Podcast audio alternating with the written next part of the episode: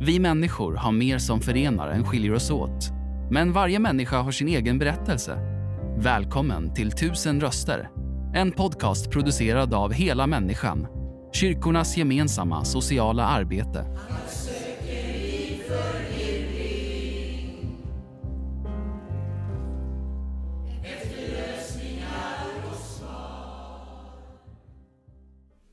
Vi är hos Hela Människan-enheten Skellefteå Stadsmission och jag träffar Katta som är 58 år.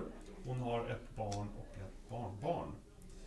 Eh, hon har bland annat artros och har lite grann hamnat mellan två stolar här när det gäller sjukersättning och sådana saker. Hej, hur är läget med dig? Jo då, det, nuläget är det mycket bra. Ja, Så jag ser positivt framåt trots mina krämpor, diskbråck och artros i höft och knäna. ja, Så, men det, på grund av pandemin så har jag börjat om nu nyligt och får börja träna igen. de har öppnat badhuset. Ja, de öppnade badhuset förra veckan i måndags.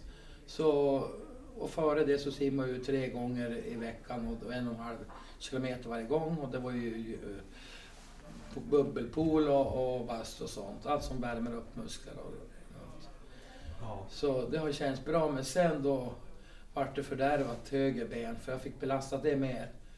Och på grund av stängt så har jag inte kunnat röra mig lika mycket. Det är väl barnbarnen som har fått mig att röra mig ja. kan man säga. Och eh, ja, Vad, vad, vad ger det här att kunna bada för dig? ja, det gör ju mycket. Både för hälsan också. Att, att eh, man får komma ut och träffa andra.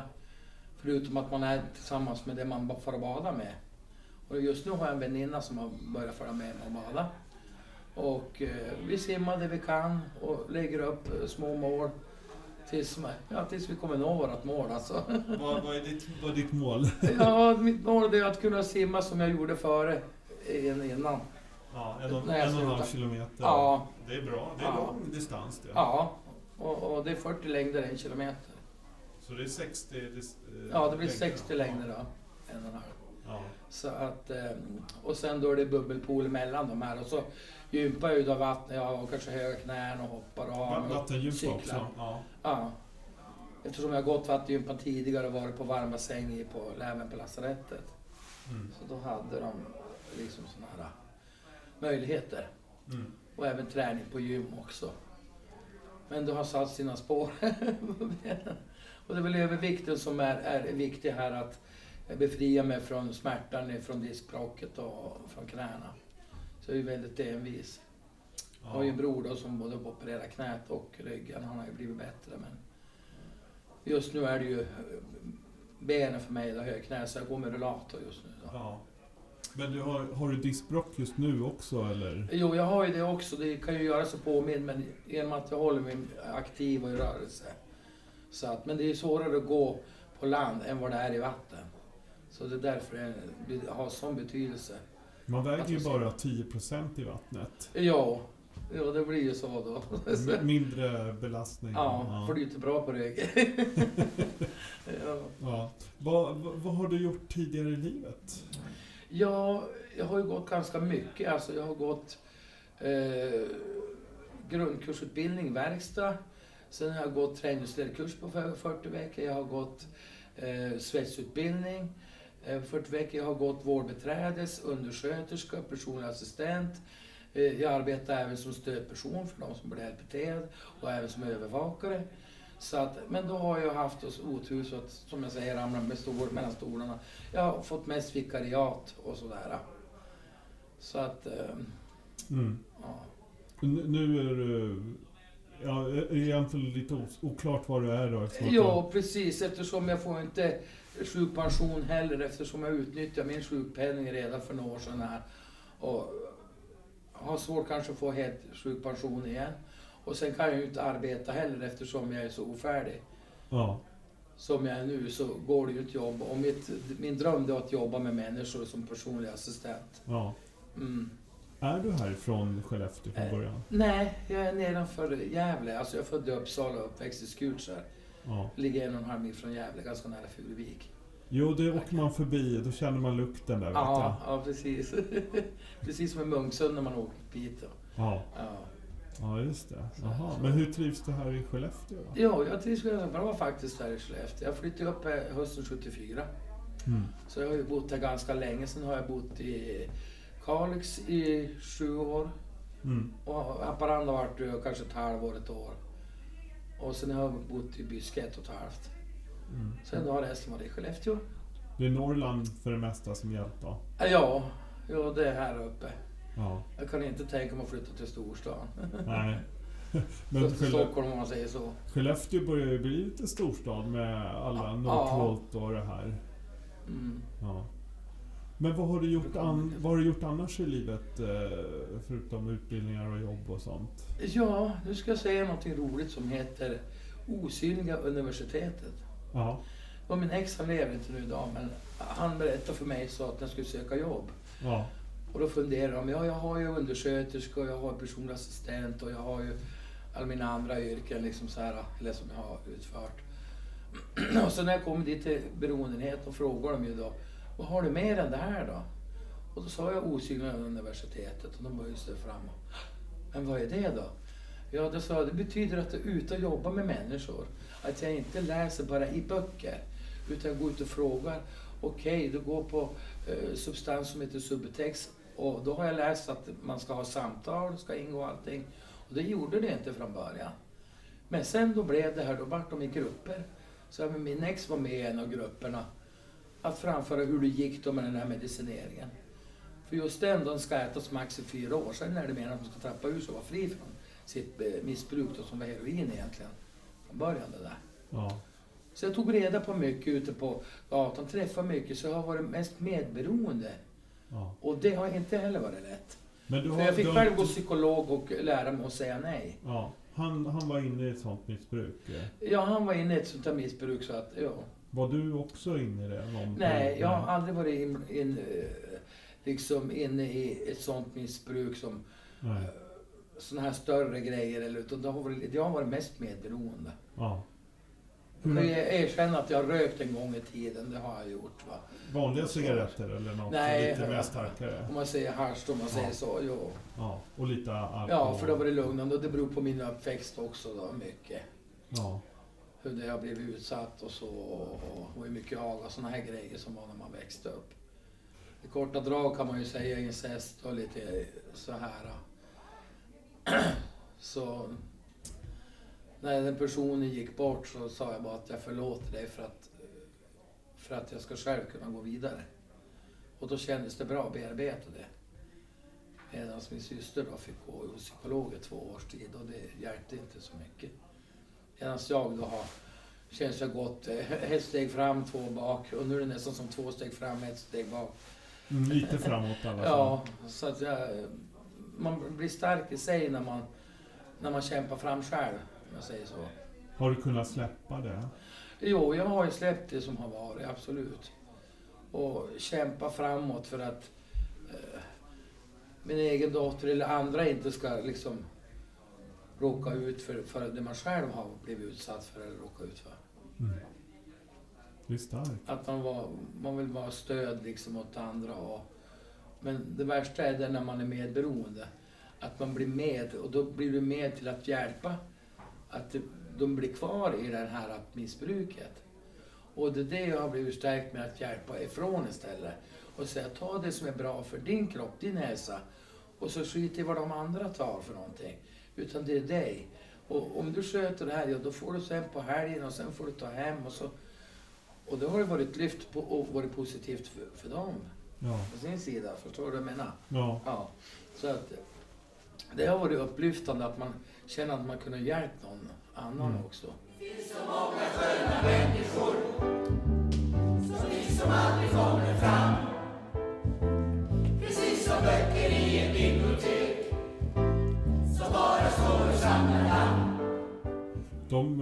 kan ju höra här i bakgrunden att de har någon typ av matutdelning här på Skellefteå Stadsmission. Ja. Och då får man dra lappar eller att de bara delar ut oberoende och så Ja. blandar de om som en kortlek och sätter ut de här nummerlapparna på borden. Ja. Och sen så ropar man upp då. Ibland eh, utan, alltså ingen ordning, alltså de kan räkna fyra, och sju och tolv så här. Ja. Och ett, men ibland kan de ta i ordning också. Ja. Så att, och då får alla som vid det borde gå och hämta matvaror där inne. Och det är verkligen till stor hjälp eh, för alla som är utsatta och som jag också lever på försörjningsstöd. Eh, min mamma skulle hjälpa mig en gång att, att eh, för det fattas pengar till att hämta ut min, min medicin. Och även om hon swishar in, då räknas det som inkomst. Så då dras hos det. Då får man mindre pengar i fickan. Så att, därför är man så mycket beroende av att få vara här på Stadsmissionen. Alltså, Både att de har sinnesrostund också. Och det har ju också tagits bort ett tag nu på grund av pandemin. Mm. Och vi har inte fått suttit lika många vid borden och, så här. Men nu börjar det ju lätta, Mm. restriktionerna också. Då. Vad, vad betyder det här för dig? Eh, att, att kunna få en matkasse så? Alltså det betyder jättemycket eftersom jag lever som på försörjningsstöd. Och eh, då går ju mycket till, även om, om jag har, vi säger, månadskort för buss, så räknar jag in det i bensinkostnaden till exempel för mig själv för att ta mig till och från rehabilitering. Och till och från eh, badet, om jag säger så. Ja. Och eh, sen då får ju, det är det andra som betalar om de ska någonstans. Och så min mamma hon betalar ju allt, hon betalar besiktningen, hon betalar nu är bilen inne på lagning och då betalar min mamma det. För att annars skulle jag aldrig råd att ha bilen. Nej. Så att, eh, men här då har det varit så mycket indragning att det är ingen som skänker hit så mycket också från kyrkan och till kyrkan och så här. Så att nu har de, brukar de dela ut kläder också här. Och eh, förut tog de ju ingenting betalt. Utan man fick ju ta och det kunde ju vara jättefina grejer. Som någon har haft och skor och kläder, allt. Och, men nu tar de 10 kronor plagget.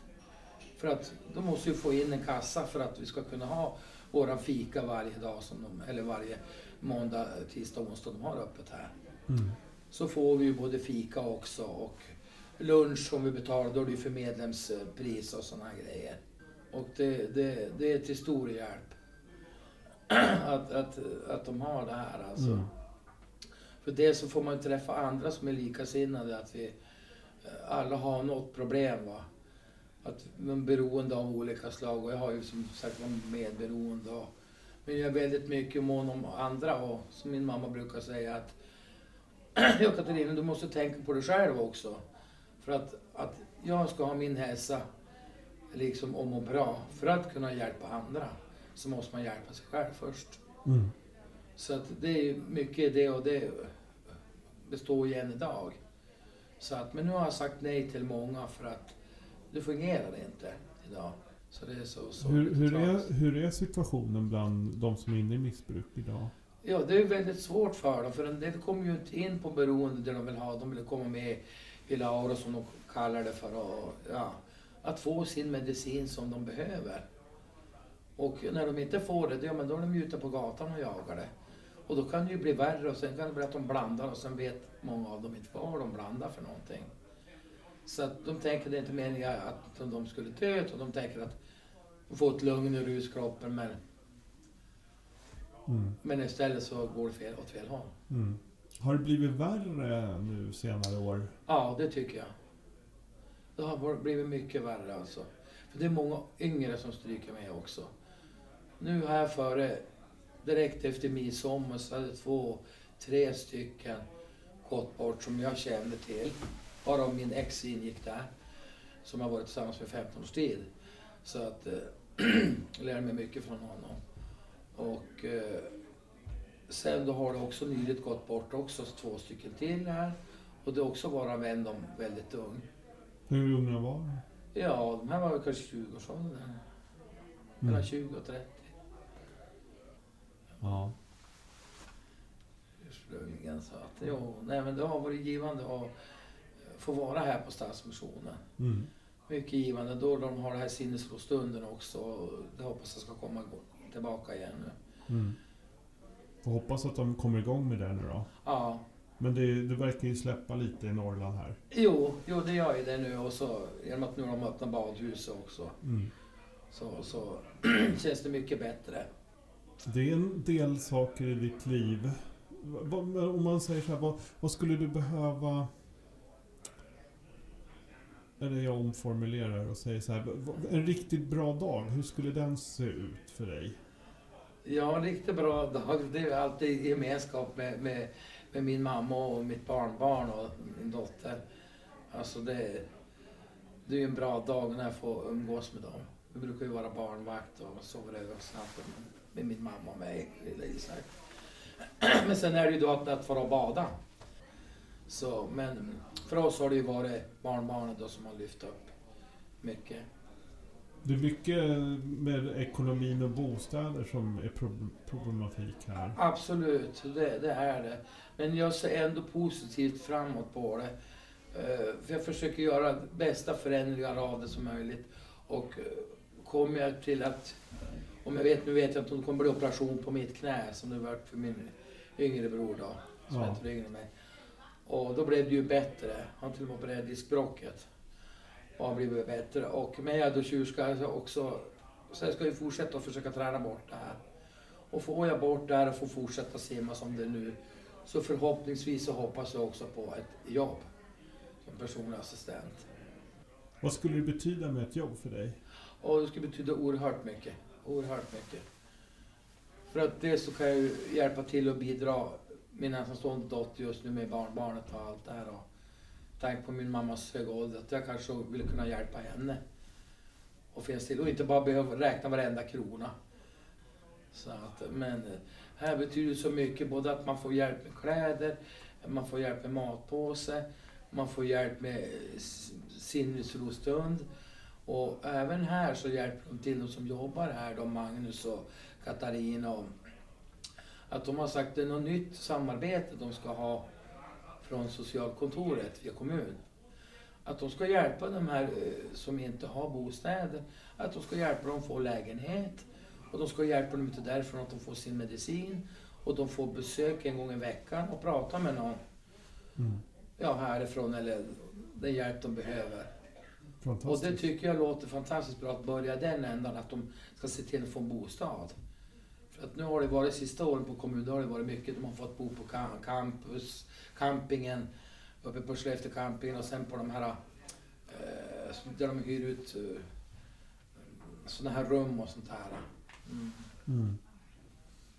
Om du fick skicka med någonting till politikerna här i Skellefteå, vad, vad skulle du vilja säga till dem? Ja, till politikerna ett stort bidrag, större bidrag till även de här utstötta och de här unga som går skolor, att de kan få något slags bidrag, bostadsbidrag som är till för de här som inte har råd att bo i sådana här dyra lägenheter. Nu vet ju inte jag hur många som är insatt och hur många som är, som är, som är bostadsrätt och som är hyresrätt. Men att hyresrättslägenheter, att de ska få mer tillgång till de här, att de, får, att de inte blir bostadslösa. Och sen att de kan införa kommuner, även från SOS eller någon, att de kan skicka ut extra sådana stödpersoner som kommer hem till de här som får de här lägenheterna. Att kolla att de sköter sig, att de får den hjälp, att stötta dem kanske till beroende, stötta dem till att gå och söka kommuner, stötta dem till olika myndigheter, Försäkringskassan, Skattemyndigheten, vad det nu än är. Så att, att de kan ha något sånt. Det är ju samma som du har i hemtjänsten. Du har ju frivilliga som kan gå ut med de här äldre gamlingarna som inte får komma ut och få luft. Då har de haft sådana frivilliga som även går ut med dem. Och då borde ju kanske kommunen kanske kunna stötta med att de kan skicka ut en sån här frivillig. Och det finns ju frivilliga inom familjeomsorg också som du kan ställa upp som stödfamilj. Att man ställer upp. Och då tycker jag att det borde kanske finnas sådana mer personer som här på Stadsmissionen. Att de kan skicka hem till folk liksom som kanske får hjälp med en bostad. Hyresbostad, att, att liksom start starta därifrån. För många som jag känner också, jag har en speciell, han vill börja träna. Han vill liksom börja jobba. Men då är det här svårt att själv kunna ta tag i och sluta helt. Så att de, de känner själv att det blir något mål positivt framåt. Då tror jag jag skulle hjälpa väldigt mycket hela Skellefteå kommun, alltså att det skulle bli mycket bättre också. Mindre brott. Mindre som eh, far och dör också. Vi ska ju ta hand om alla som avlider. Och, och det är jobbigt att, att gå begravningar när det är unga människor. Verkligen. Mm. Fantastiskt. Vi har Mm. fått eh, lyssna till eh, din historia och ditt Mm. liv, Katta. Ja. Och, och dina visdomsord också. Ja. Och, och jag säger det till, till det, det är en stor hälsning även till politikerna i Skellefteå och, och att de ska tänka positivt. Om de gör något lyft för de som redan är nedsänkta, om de lyfter upp dem, ja då lyfter de upp hela Skellefteå också. Att vi är ett arbetande folk, vi är ett träningsfolk, vi, vi, Mm. vi gör allt det här. Det är prio ett. Och hjälper vi andra som är där nere, då hjälper vi upp själva byggnaden också. Allting. Mm. Alla kan plantera sitt eget träd.